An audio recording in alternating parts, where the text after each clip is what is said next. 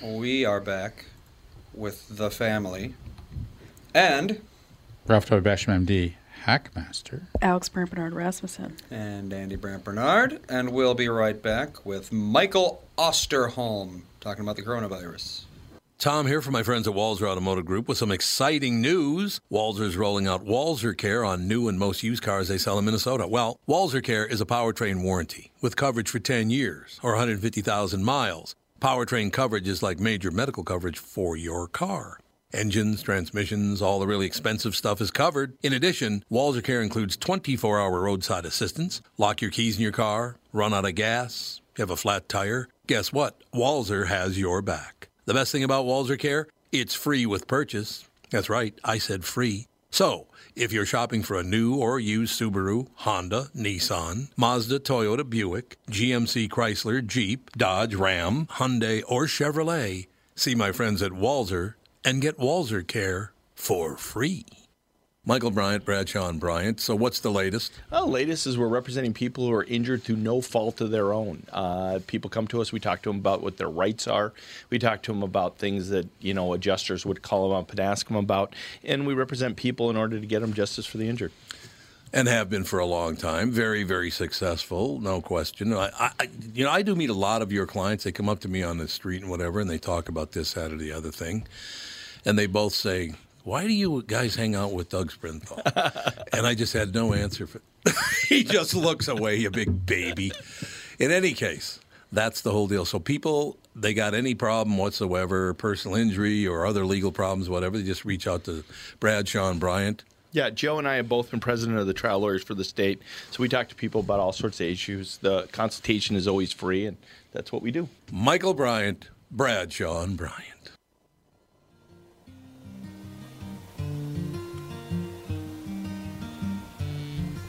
We're back. There aren't very many family. Snow-covered hills anymore. No. Melissa's sure there's going to be, though.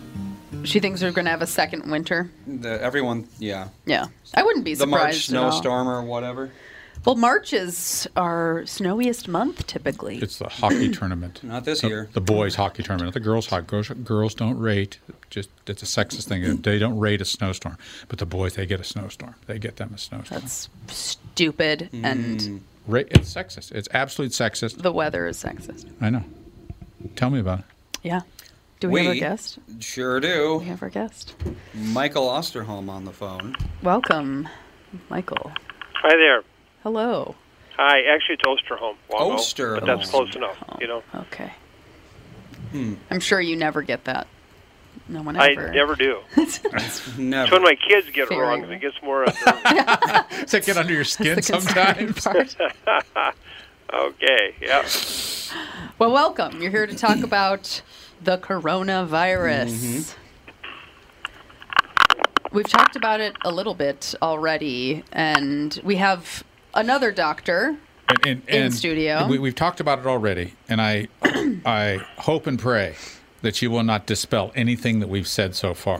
It would be just well. That'll be good to know what you said, so I'll try to do my best. Yeah, well, I, you know, I, I guess I, I've, as a physician, I've sort of taken an optimistic outlook at this, and that, you know, I've, I've looked, I've just.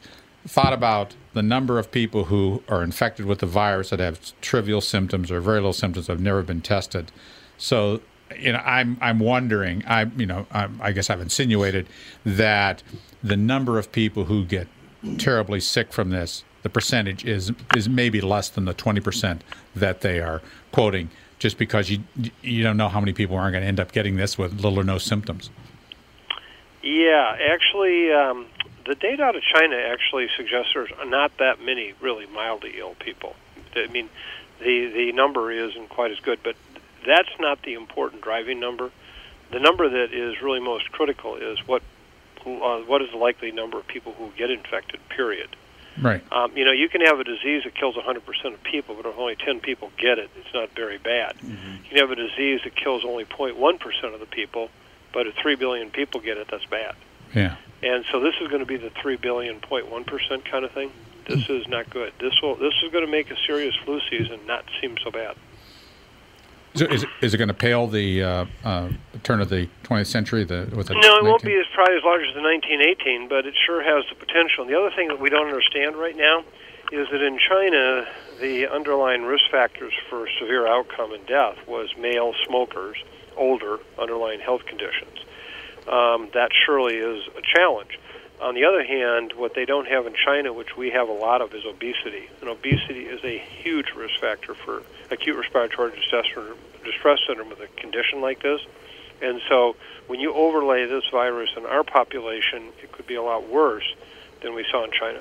So, so it is true that the people who are getting it bad, dying from it, or having serious uh, repercussions from it afterwards, they they they do have, the majority have underlying illnesses or underlying conditions. Some do, but not not every. I mean, look at the last four physicians who have died in the last two weeks. All of them were physicians between the ages of twenty-nine and forty. None of them had underlying health conditions. Okay.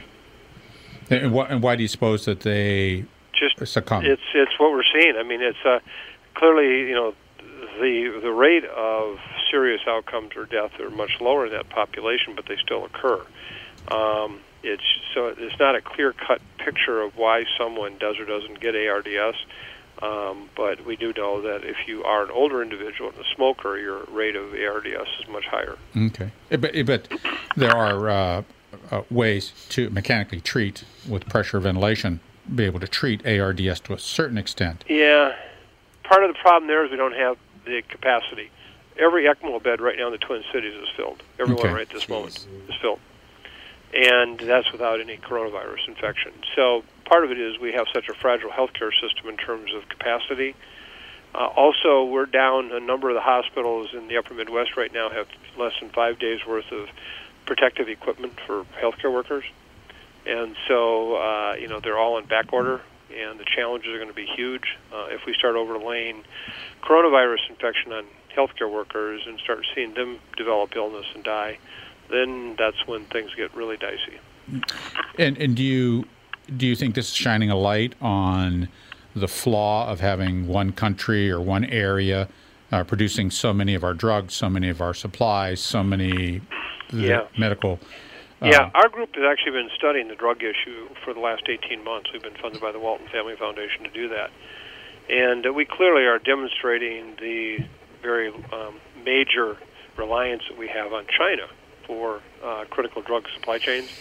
Uh, they also are tied in closely to India. Ironically, India is also tied to China because a number of the A P Is, active pharmaceutical ingredients, coming from China to India is what India ultimately man- uses to manufacture. So between the two of them, if you actually look at protective equipment, personal protective equipment, actually we have a lot of capacity here in North America.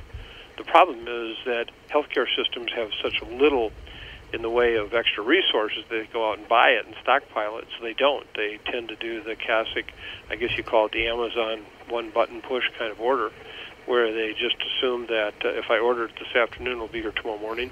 Yeah. And uh, there's no way that with the manufacturing capacity as it is, you know, if they were operating at one thousand percent instead of one hundred percent, you still couldn't match up the actual needs with what can be produced. Yeah. So that's where we're really hurting badly right now.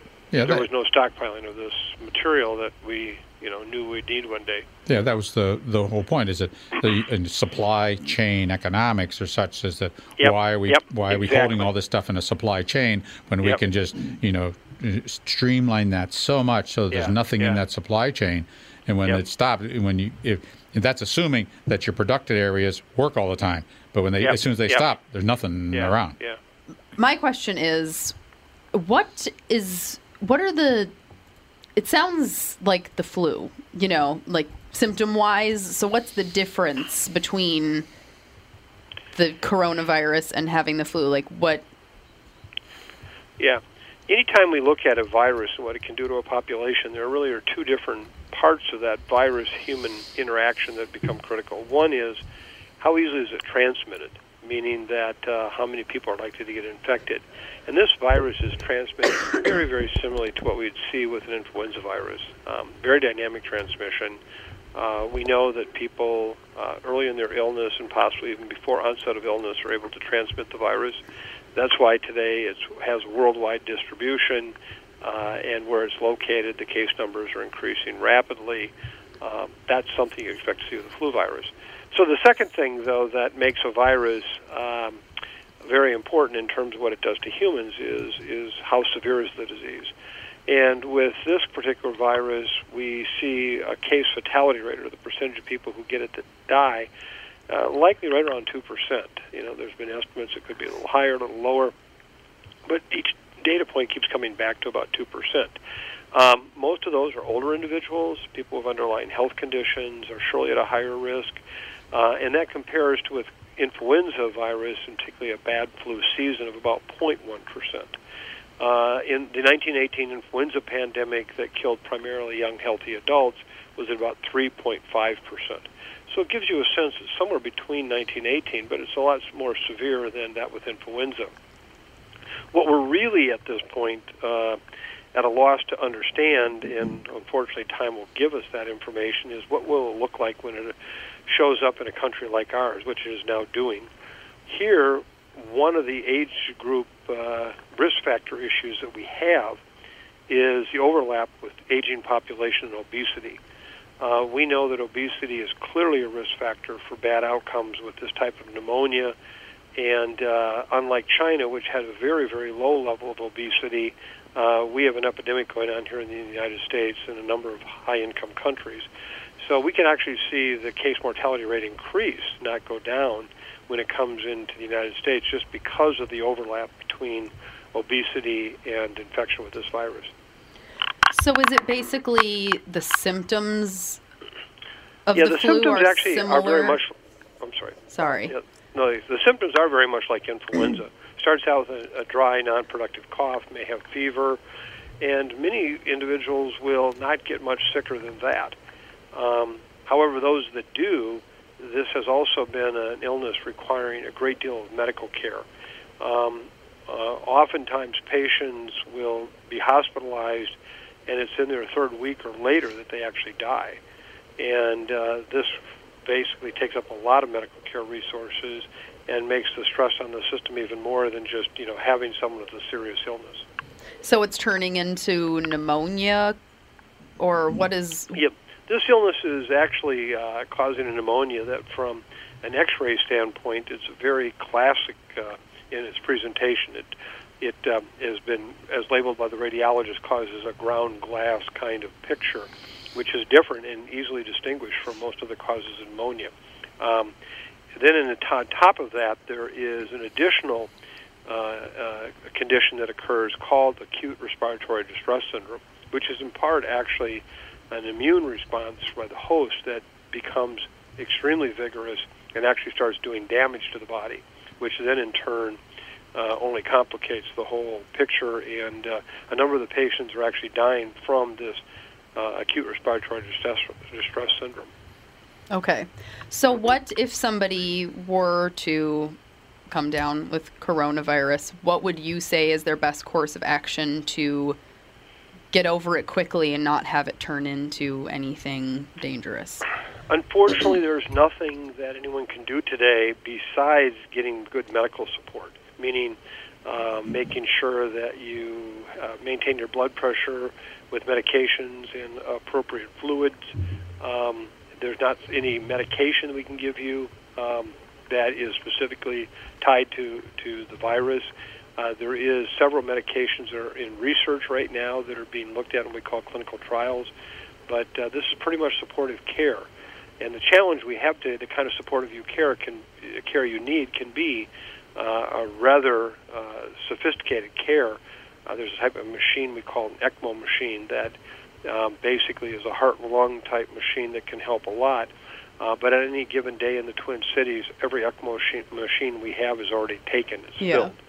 So the problem we're going to have is, uh, uh, you know, what kind of care can we provide, particularly if we have a big surge of cases. Um, you know, we're going to be, in many cases, at best providing good nursing care and uh, supportive care as such, and, and not high-tech intensive care medicine. Where, where, might we, where might we be with regards to a, a vaccine or immunization? Uh, vaccines are going to be, I, at best guess, years off. Uh, there's a lot of hype right now, and I call it happy talk, which I think is a real distraction because it gives people the sense it is right around the corner. Uh, there are two issues that we have to address. One is how well does the vaccine work? And we don't even really know yet quite how to uh, measure the protection that an individual needs to develop in order to actually fight off a coronavirus infection. And uh, how that vaccine is going to do that is still unclear. The second thing is safety. Um, there was a condition that was recognized early on uh, with SARS vaccine research, a similar coronavirus, in which is called antibody-dependent enhancement, or A D E. A D E is where you have uh, a situation where if you have no antibody at all, you know, these protective proteins, then, in fact, you end up having uh, a disease. If you have lots of protection with this antibody, then you end up in uh, basically fully protected, but if you have an intermediate level, it may actually cause you to develop, again, another immune response that can be a very severe da- uh, organ-damaging kind of response. This is exactly what we saw with the dengue vaccine uh, that was used in parts of the world, particularly the Philippines, where it was withdrawn after uh, kids became more severely ill uh, when they did finally get dengue infection, having been vaccinated than not.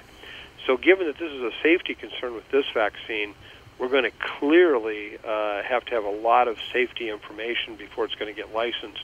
I just don't see all of this happening before several years. So whatever we have now is what we're going to have going into this battle with this coronavirus, and unfortunately, vaccine is not going to be one of them. And, and what, what do you have any timeline prediction? I know that's dangerous to, to ask or to try to do. Timeline prediction as to when we are going to see this nationwide? Um. Right now, it is nationwide. I'm absolutely convinced of that now. I think that, uh, you know, it was interesting. We've had an absence of testing due to the problems with uh, the test kit development at the C D C. Uh, while the rest of the world were testing hundreds of thousands of people, we were testing people in the in the four thousand range total uh, for the country.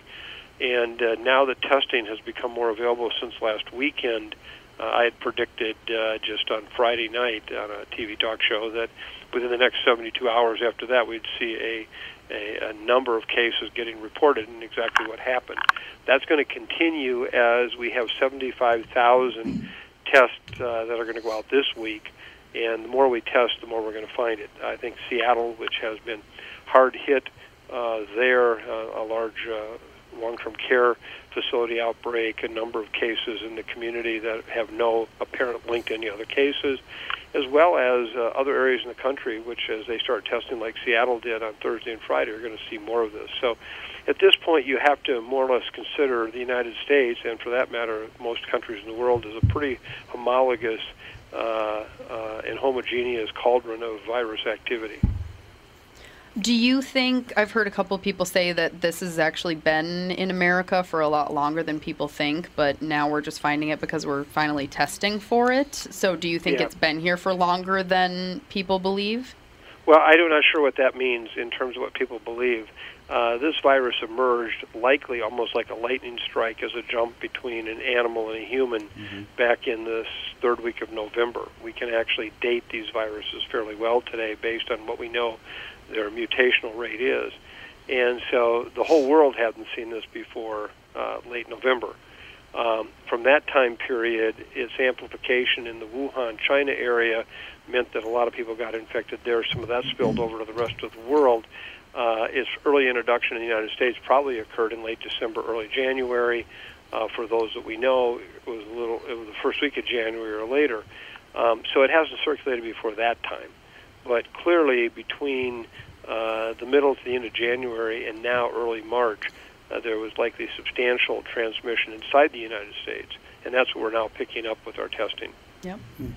And and and are, you know, we I, we talked before, and, and, and you said that that wasn't the case, but are there when when there I, I just read through the um, our Minnesota state recommendations with regards to testing and who should be tested, mm-hmm. and people who are relatively asymptomatic shouldn't be tested. So those people aren't. That's being... all changing. The okay. recommendations that were uh, put forward for testing were based totally on trying to match up uh, the testing availability mm-hmm. with who to test okay. first. So it was a triage list. Now that we have more widespread testing, uh, people who are symptomatic uh, with a respiratory illness who don't have an otherwise defined cause, so it's not influenza, it's not something else, should absolutely be tested. Um, in family settings where we have cases, uh, some will be testing asymptomatic individuals, meaning that uh, we want to understand this. One of the areas we have a lot of work we need to do is understanding kids. Uh, in China, only about two point one percent of the cases were in individuals nineteen years of age or younger. Um, one of the issues we have to understand, are they just not getting infected uh, and not ill, or are they getting infected and they're just not getting ill?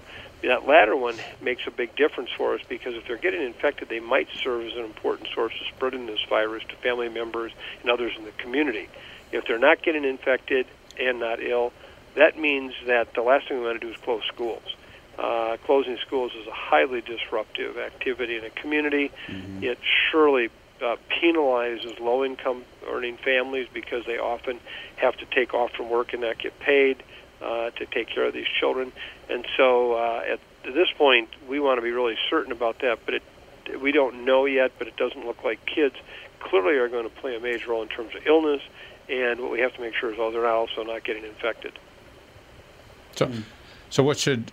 So, we. So I guess I, come, I keep coming back to that. We don't know the. So we're going to be testing everybody. Is everybody going to be tested more than once? I, is that, well, I don't think we'll be testing everyone. I think it's a matter of testing people who are symptomatic, okay. uh, and testing people and, and not finding another cause for their illness, or people who are in family clusters or uh, workplace clusters that otherwise don't have symptoms.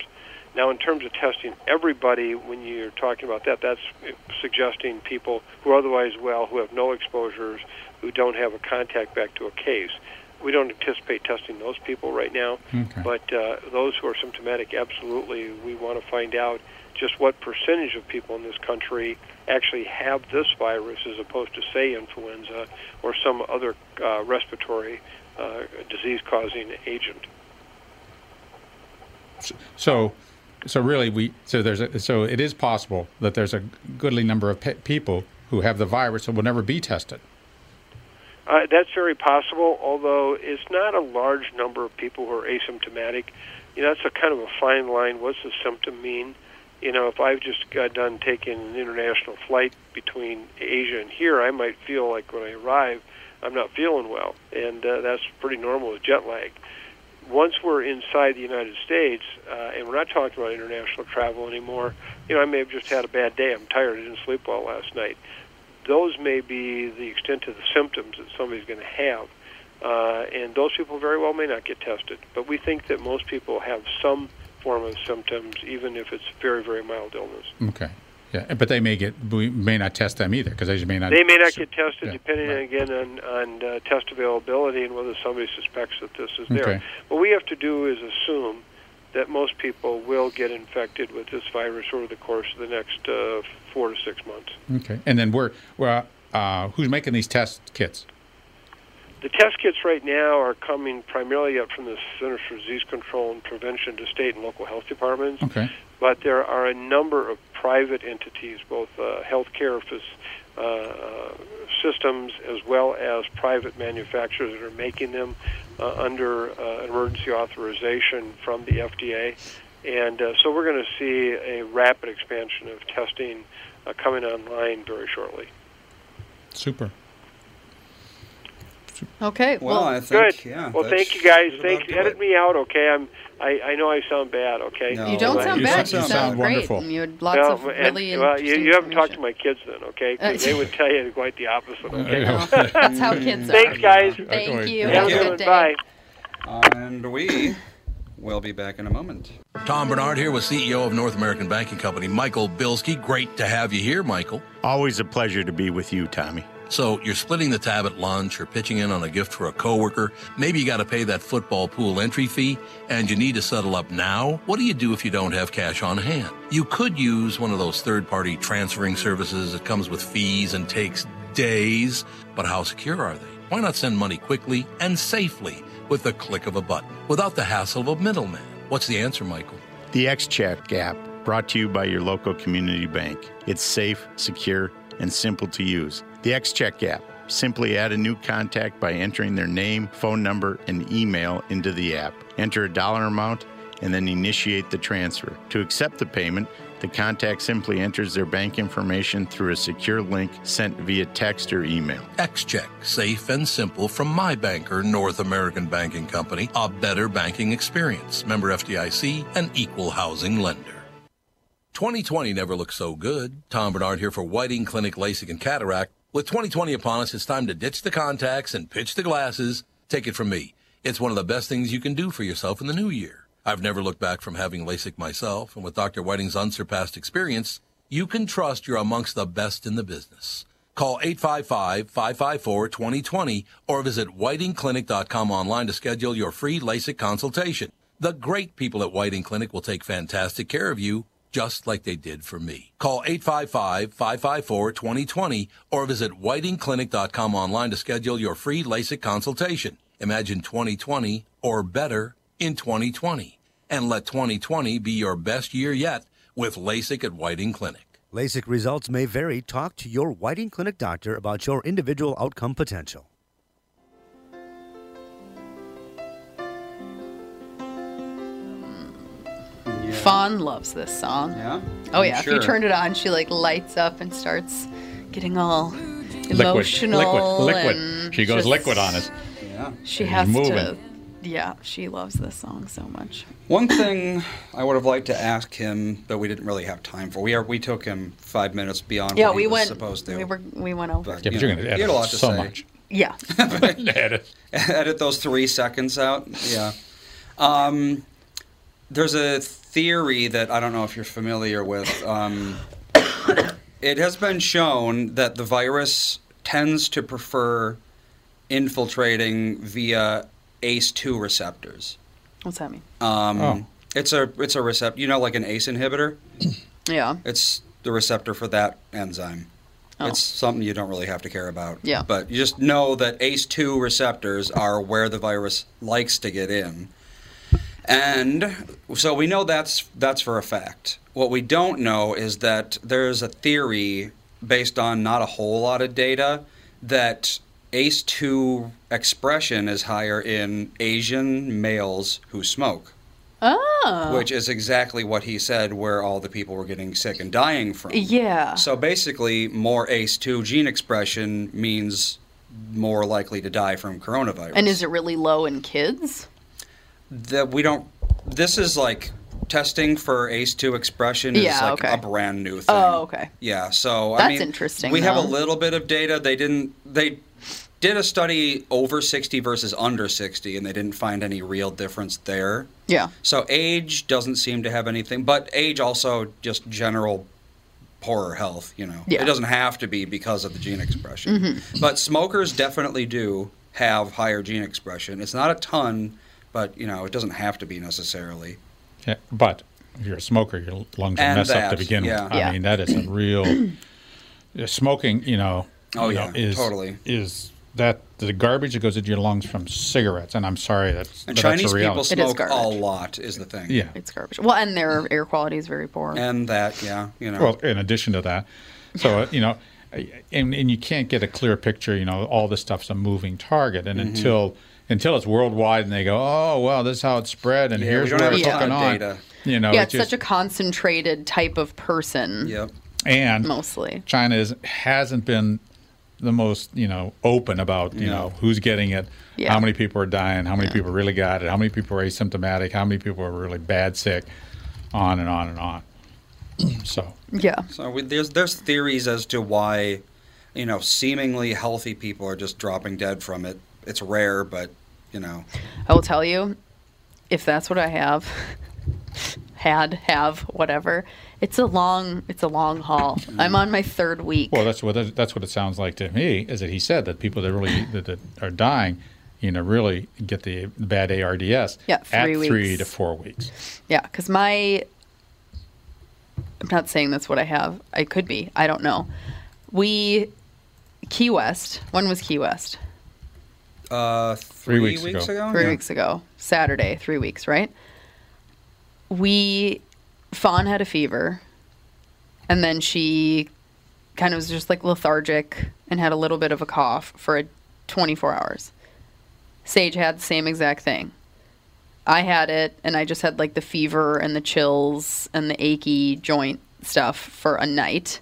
And then I woke up and we were all fine. So it's three days. We each had it for like a day. I only had it for a night where like the fever. And then we were fine for three, four days where it was like nothing seemed to happen. Then Sage was just like snot and coughing like yeah. a faucet for probably four days, I'd say. And then Fawn started getting a cough. And then I had a dry, non-productive cough that got worse and worse and worse over the course of, I'd say, five days. And then it turned into Fawn got pink eye because she sucks her fingers and, you know, touches her face.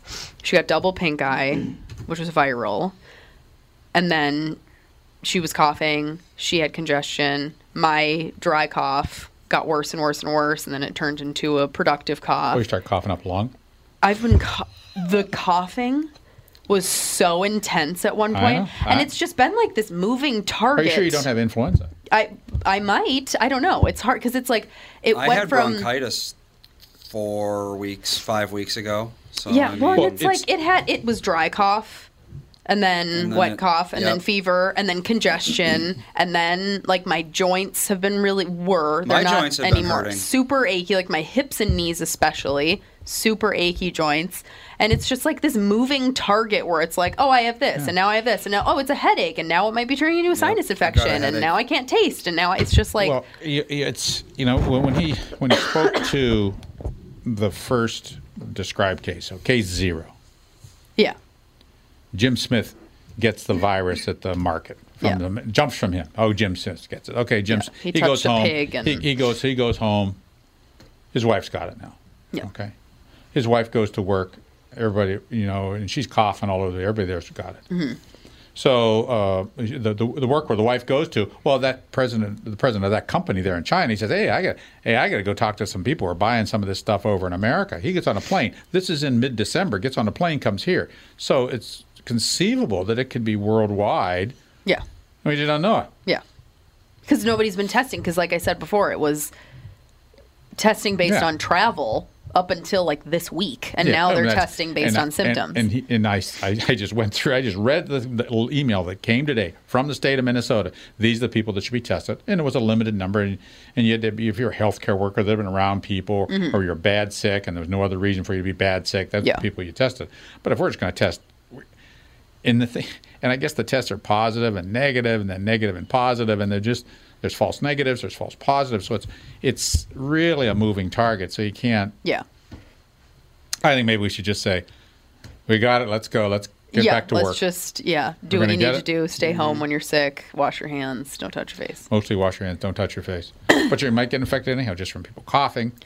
Well, that's the thing, it's like the incubation is, what, three to five days? So you have it, and you're spreading it. Oh, it's fourteen it. days. It's fourteen days? Yeah, fourteen days. That's how, you're long, how long you're being quarantined if you've been exposed.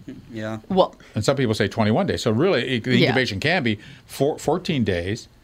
You know, I, it just, it's just a bizarre yeah, so it's like you could have you come can't... into contact with it two weeks ago and then get symptoms. And, yeah, but it's... Yet there were, there were there were six weeks where it was around being spread in China and worldwide before they said, hey, we got a bad problem. You get this. Yet nobody had any symptoms.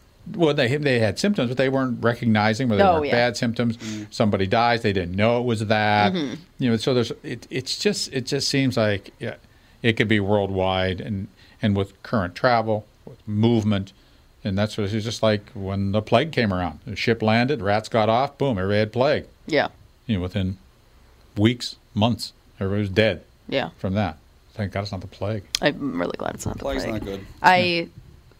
I don't even know what if yeah it's I've never been this sick for this long in my entire life. Yeah, we're going to get, get tested. Hey, I want, just, I want to get me some corona testing. Yeah, at this point. That's the point. Yeah. Well, even if what? I have it, what am I going to do? Just wait it out. Yeah, exactly. Hey, it's wait, like, if you get bad like sick, I... you're going to go to the hospital. Well, yeah, you get it.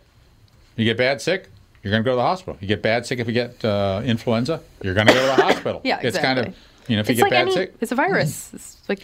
Viruses are treated but if the same. A thousand people are going to the hospital. You're in the E R, and you go, "Whoa, yeah. why are all these people here?" Yeah, it's gonna be a that could be a mess. And yeah, ECMO, serious. When you talked about ECMO, that's where you put you on, you're like on partial heart-lung bypass. Yeah, and they're all full all the time.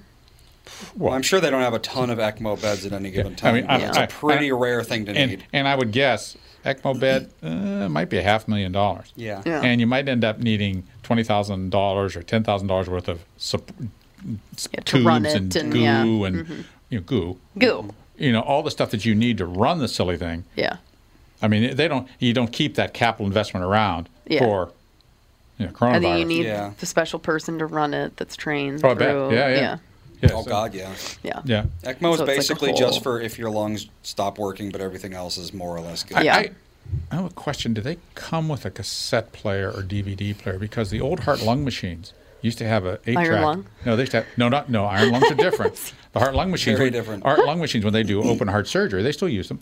Yeah. They would have the, there was a big thing. They'd roll this big thing in, and the tech would come in, and, and they and the thing about it, they, they had an eight-track player in them, eight-track or cassette player oh in them. Oh my God! So yeah, you'd be you'd be, you'd be you'd be in, in heart, mm. halfway through the the heart case. They put a cassette in or eight-track yeah. in. We listen. You listen to Fleetwood Mac yeah. or uh, Greatest of Broadway. Uh, yeah. What's that? Greatest of Broadway. Greatest of Broadway. You know, show tunes. Yeah. You're hitting the show tunes. Why not? You know, you know. They'd be, then they'd be dancing. Mid surgery, yeah, just Mid-surgery. a little swing. A little, little swing. Yeah. They'd, they'd, have, they'd have they'd have marks on the on the on the room, so you wouldn't, you know, yeah, it's you'd fine. hit your hit just your mark. From the dancing. Yeah.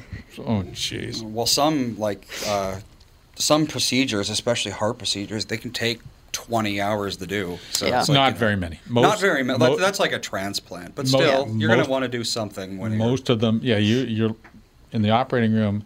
Frequently, there's music playing. Mm-hmm.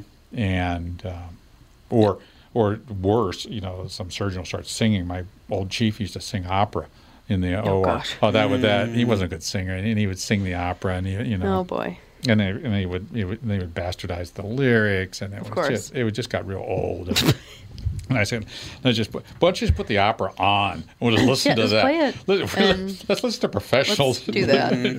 Leave it to the this. professionals. Leave it to the professionals. Yeah. Yeah. yeah so you you do listen to music in the O R, and it's uh, and some people don't like it. They say it breaks their concentration. Well, I'm mm-hmm. sure. Too, I I get real quiet when I'm in the O R. Mm-hmm. With music is okay, but I get real quiet. I don't chit chat. I don't mind other people talking. Yeah. But it's just I don't I uh, I don't chit chat too.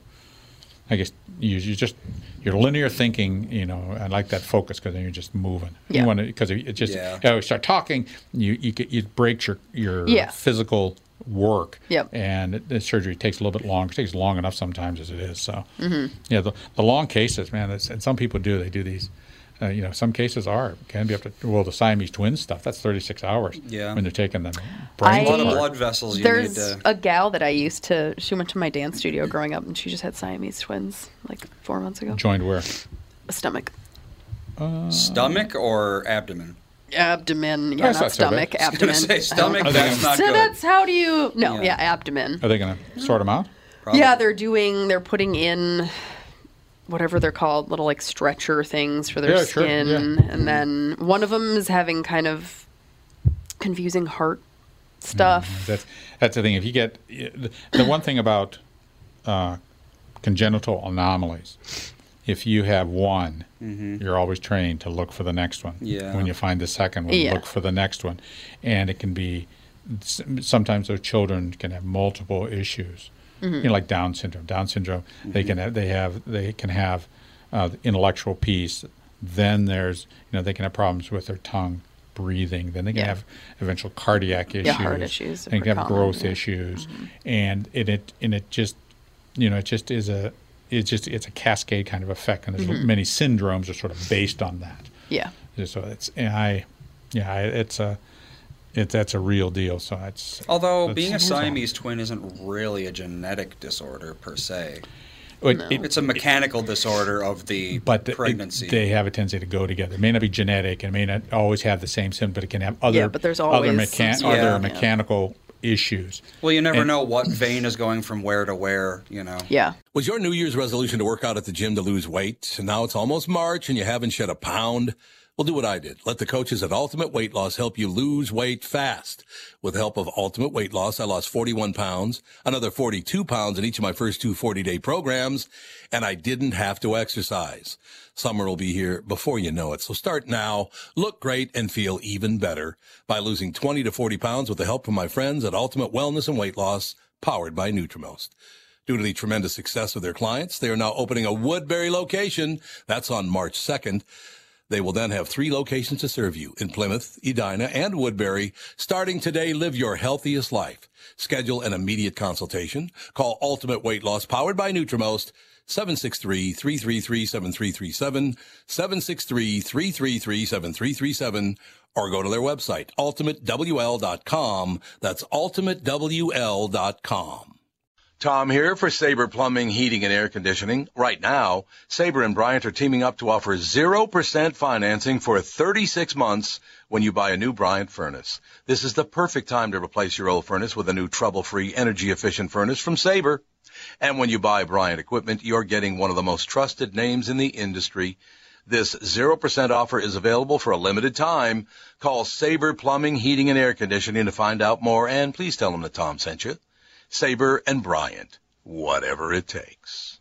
And in the development, whenever you in the de- the one thing that I that always amazed me is how you go from a sperm and an egg to a person. It's so and, unbelievable. And when you when you study it and you watch it and you watch the different stages, you know, every week or so how it happens. Yeah.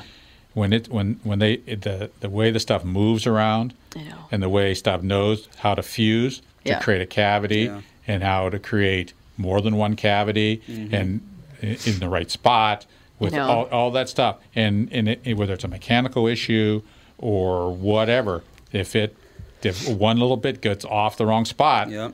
mm-hmm. then everything down well, that like, chain is screwed oh, yeah, up. Well, I remember when I was pregnant with Fawn, I was like reading of all of the problems that everybody can have and oh blah, God, blah, blah, blah, blah. Thousands of them. But it's just like so remarkable that the vast majority of people are born yeah. perfectly healthy. You know, I was, uh, as a resident, uh, I, I really was driven home. I was in the plastic surgery service. And when you're, you know, you get to a point in your career, if you're the third year resident on, on a service, you know, you, you may... be allowed to do certain cases by the simplest kind of things you may be doing. And patients know this, that this goes on. There's nothing yeah. nothing wrong with it. Mm-hmm.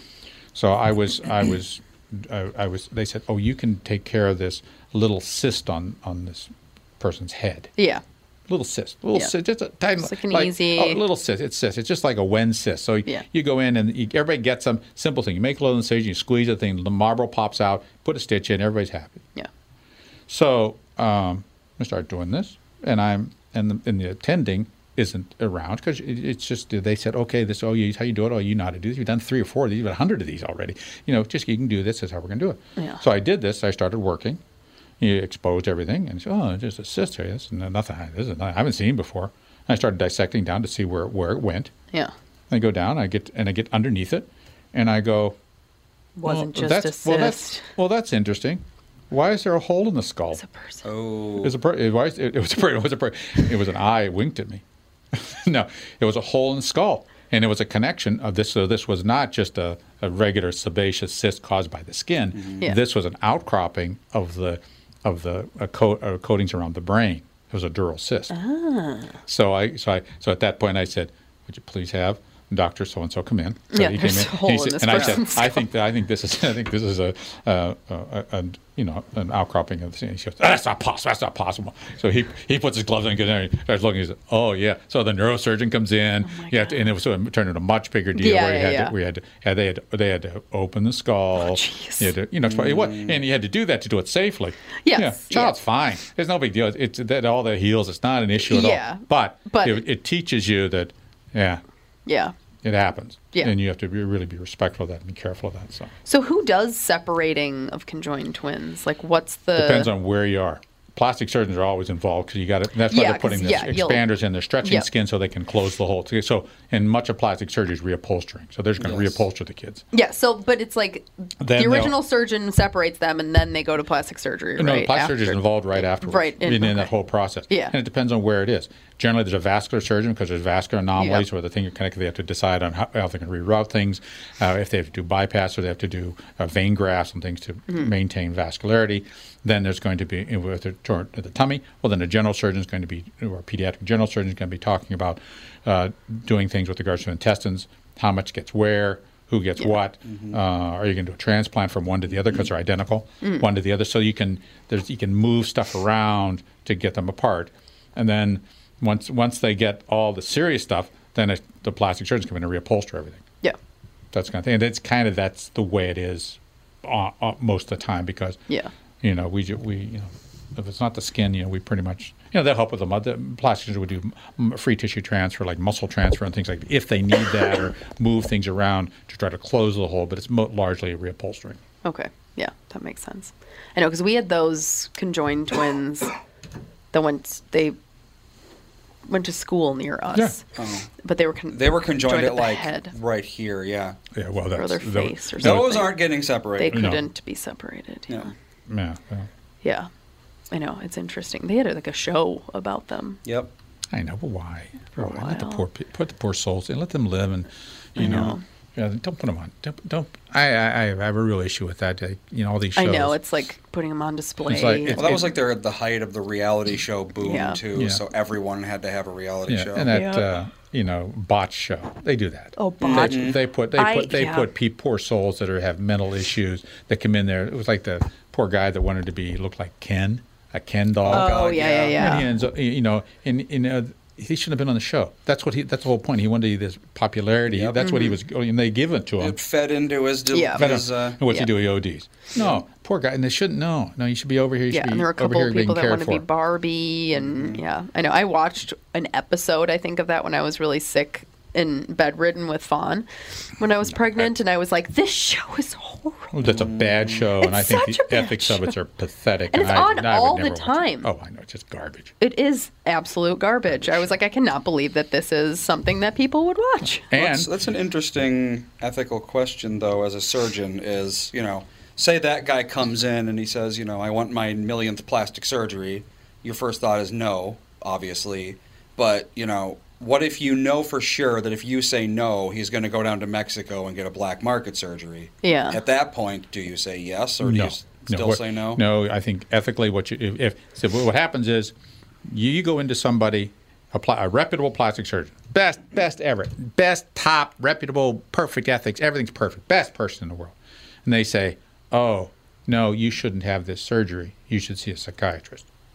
And then, of course, that patient, of course, it's not pro, not a mental issue. The, the surgery's not working. He's not getting what he wants. So yeah. then he goes he goes to somebody, well, you know, their their ethics aren't perfect. And the, the, that person says, no, you really shouldn't have surgery. I don't think this is a good idea. You should see a psychiatrist. She's he, They're going to slide down yep. yeah. the, the cosmetic surgery food chain mm-hmm. Mm-hmm. as far as they can. Until you know, somebody says and, yes. And they'll find somebody, maybe a family doctor who does some of this stuff or plays, plays with cosmetic surgery. Or in, and they may go to a third world country where I don't know what the training is. You don't it doesn't have to be third world, but it could be in America. Yeah. Family doctor, there's a family doctor in town that does cosmetic surgery. Yeah. So you you, know, you go to them, you know, they well, yeah, I want this money. Mm-hmm. Come on, let's go. Yeah. Yeah. You know, they take as much money as they can, and then they'll slide down a little bit further when that person gets sick of them. So it's yeah. not your responsibility to keep them from sliding, basically. That's right. I can't. Oh, I can't. Because, yeah. first off, I'm not going to be able to give them the result that they want. Well, no. And they're never going to be happy because they're never going to be happy. Mm-hmm. Yeah. That problem is a is a psychiatric issue that needs care, and they refuse to accept that because having a surgical illness is less uh, has a less of a connotation or poor connotation than having a mental illness. Yeah. Well, and then you, as a plastic surgeon, you don't want to have you know your name on that. No. Well, yeah, but it's yeah, you don't because. It's not the right thing to do. It's not the proper patient care. It's yeah. not the right thing to do. Mm-hmm. You know, and there's patients I turn away. I say, no, I don't think uh, I can't give you the result that you want. You know, you may want to get some help elsewhere. Yeah. Mm. So. Are we over? Are we? What's We're happening? Over enough that I think we should just go to thirty and then. call it. Okay. Yeah. Oh, oh, we're six minutes over, so I mean, we're already halfway done with the third segment by now. Oh, super! Well, so you, you can splice something else in. Yeah, yeah I'm. Yeah, I, I, I feel for the Siamese twins because that's that's uh, if you can't get separated, I just can't imagine the social piece to that. And I know, yeah, and one of you the... never see that anymore though, so they've come a long way in terms. Oh, sure. Of, yeah, and yeah. most of them are not conjoined like that that yeah. much. You know, it's not. I remember like the ones from Minnesota, they were. That are conjoined to the face that can't be separated. One of them mm-hmm. was married, and the other one wasn't. And yeah, it was like, like how does that? I how do know. you? Yeah, you always got to think about the logistics of that situation. Yeah, I don't know how. Yeah. One is married. One was married at one point, and then the other wasn't. I don't know if they're both yeah, and, married you know, now and or. A, and, the, and the social piece of that is just very, um, very complex, very confusing, and I think. I don't know. I, I Abby I, and Brittany Hensel yep. is their names. Yeah. They are age twenty-nine. Yeah, they're just a few years younger than me. Let's see. I wonder if they've got... Any kids? Uh, that's a good question. I don't know if they can have kids. Who knows? I'm sure they can. They're just attached at the face. Well, they've got a, you know, the issues kind of, as you go up, it, they, it becomes weirder. You know, like they've got like two and a half lungs and that kind of thing going on. Oh, so, yeah, you know, yeah, is their wombs yeah, like, do they right? have separate? Yeah, who knows? Can they yeah, actually? It's, it's, or is the uterus formed the same? And, exactly. You know. Mom's uterus isn't formed correctly, and we still made it out. And that's true. Did Hers is C- shaped like a donut. Did she have C-sections? No. Yeah. Yeah, she has a donut-shaped nice. uterus. Nice. She she had the kids.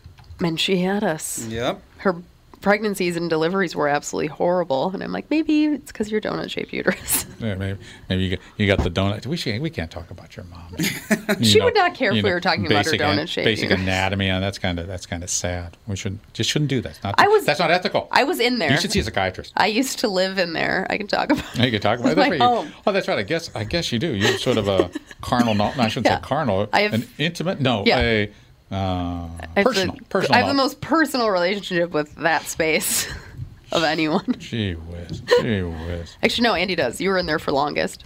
Yeah. You were? Yep. You were preemie? I had I U G R.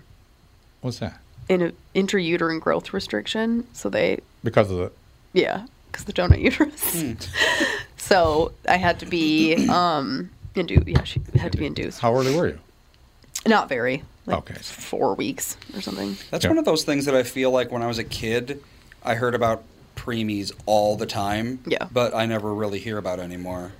Is that because there are fewer of them, or no. do they just not no, talk about them? They are cared for yeah. so well now. Mm-hmm. My, you know, my mother, God rest her soul, Thelma Grace did was a nursery nurse before they had the n- neonatal intensive care units, mm.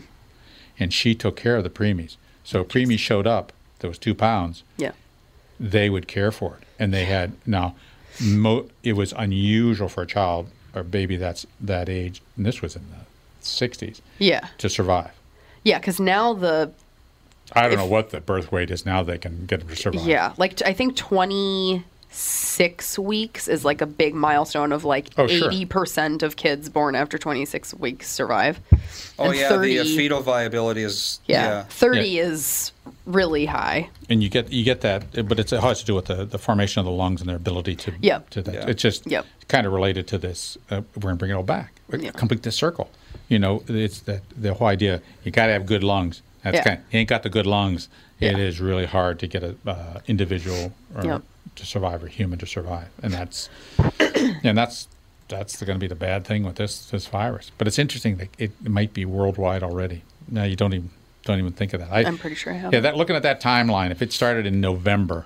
Well, yeah, why Why would it take so long? We didn't hear to get about it here. until in, until the second week. You didn't hear about it until the second week yeah, in wasn't January. There like one guy in Texas weeks. that had it, and it was like the first U S case or yeah, whatever, well, and it's like the... Well, they weren't testing for it when it was. Yeah. It could have been here. Yeah. well, well, and the guy that has it, in there the one guy... I think he died maybe in California, I think. He hadn't traveled anywhere. Yeah, but or California, like, that's there's a huge Chinese or population been, there. Or been around anyone that had well, traveled that, and that, once to again, China. That, like, that, that I think that's evidence that yeah. there are people yep. that got it, mm-hmm. that aren't sick, yep. you don't know they got it, Absolutely. and they're spreading it. So there's, yep. so and, and with so many diseases, there's carriers, people that, mm-hmm. you, you're not asymptomatic, but you got it, and you're spreading it around, and, yeah.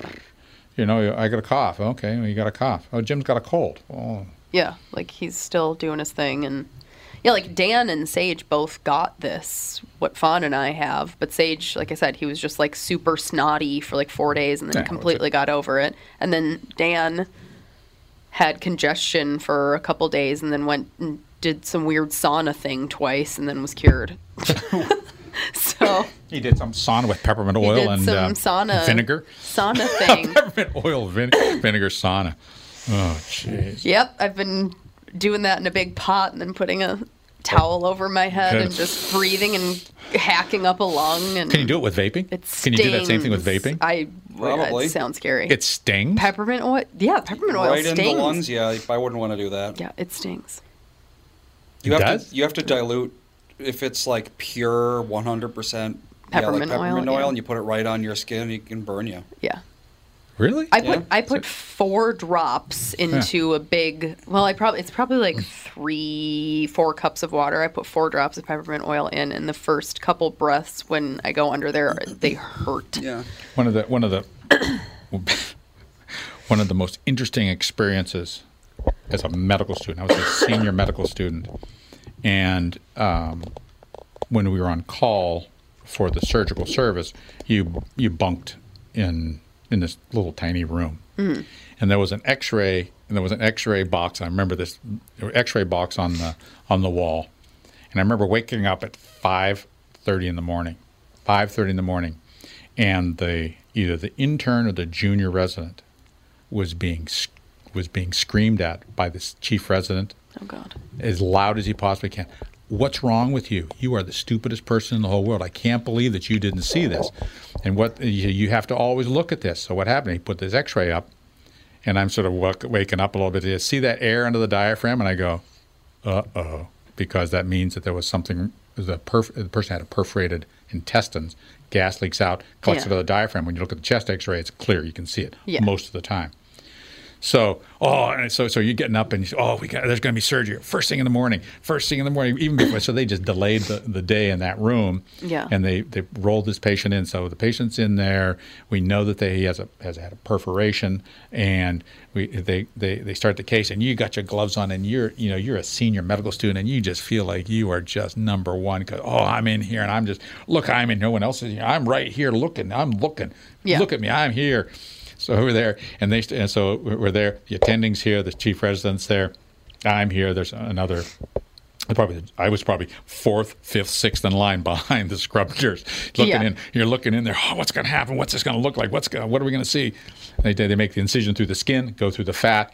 They made the incision in between the two muscles to go into the abdomen. Oh God! Yeah, and up bubbling comes up into into this wound mm-hmm. is a or a bu- is a bunch of brown stuff. With peas floating in it. Yeah. True story. And the room reeked with this, the rotten yeah. flesh. It was, it was so well, I'm sure there was a lot of necrosis, not oh, to there mention. There was some necrosis, and it was, it yep. was a mess. Because the guy had some dead bowel. There was a small piece of dead bowel.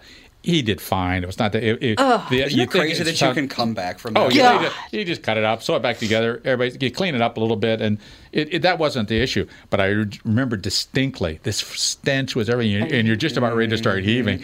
And the and the circulating nurse came around, and she had a little peppermint peppermint, peppermint oil on, on a yep. little thing. And she goes, boop, boop, boop, boop, boop, boop, to everybody's yeah. mask.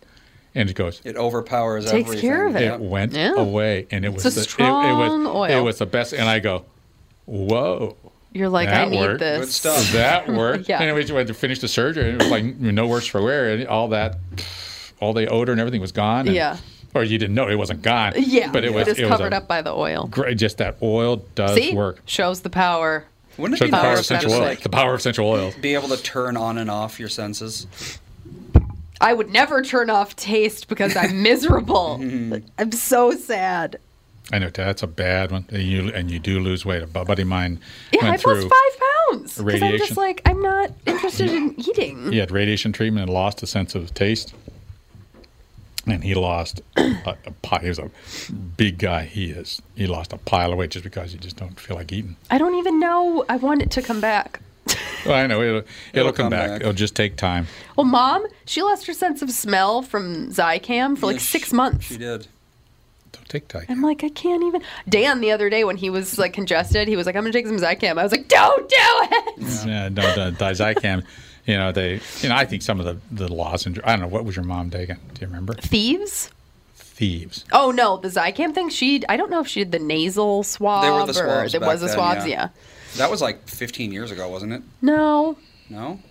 no the, Ten, maybe. You know, those are, yeah, there was a class action lawsuit against mm-hmm. Zicam because all these people were losing their sense of smell for months mm-hmm. at a time. Did your, mom, did your mother get healthy on it? She, her cold was no, shortened by a whole not day. Financially healthy out of this lawsuit. Oh, no, that's my insinuation. No, no I know she was, wasn't involved. Hers was not. It was years later that she was like. Actually, I read that there was a lawsuit, and she was like, "I should have. I could have made money. Yeah, it'd have been a ticket out of this hole. I've been taken out of this hole. I'd be out of here." God. All right, okay, it's time to, to get out of here. Time to get done. Yep. We will be back tomorrow. Not Thursday, I don't think. I won't be here. That's true. You're going to I'll be in Disney, Disney World. World. Yeah, so I, I might come in by myself and just talk to no one for two just hours. So, well, but probably not. Yeah, because, yeah. Ralph's not coming in, so. No, Doug. I can't or, come in. Doug's not coming Doug's not in. coming Ralph's in. not coming in either. But no, I'm not coming in. I'm working tomorrow. Yeah, I would imagine. Well, I'll be back next Tuesday, so. So we'll see you tomorrow. Later, skater. With the family.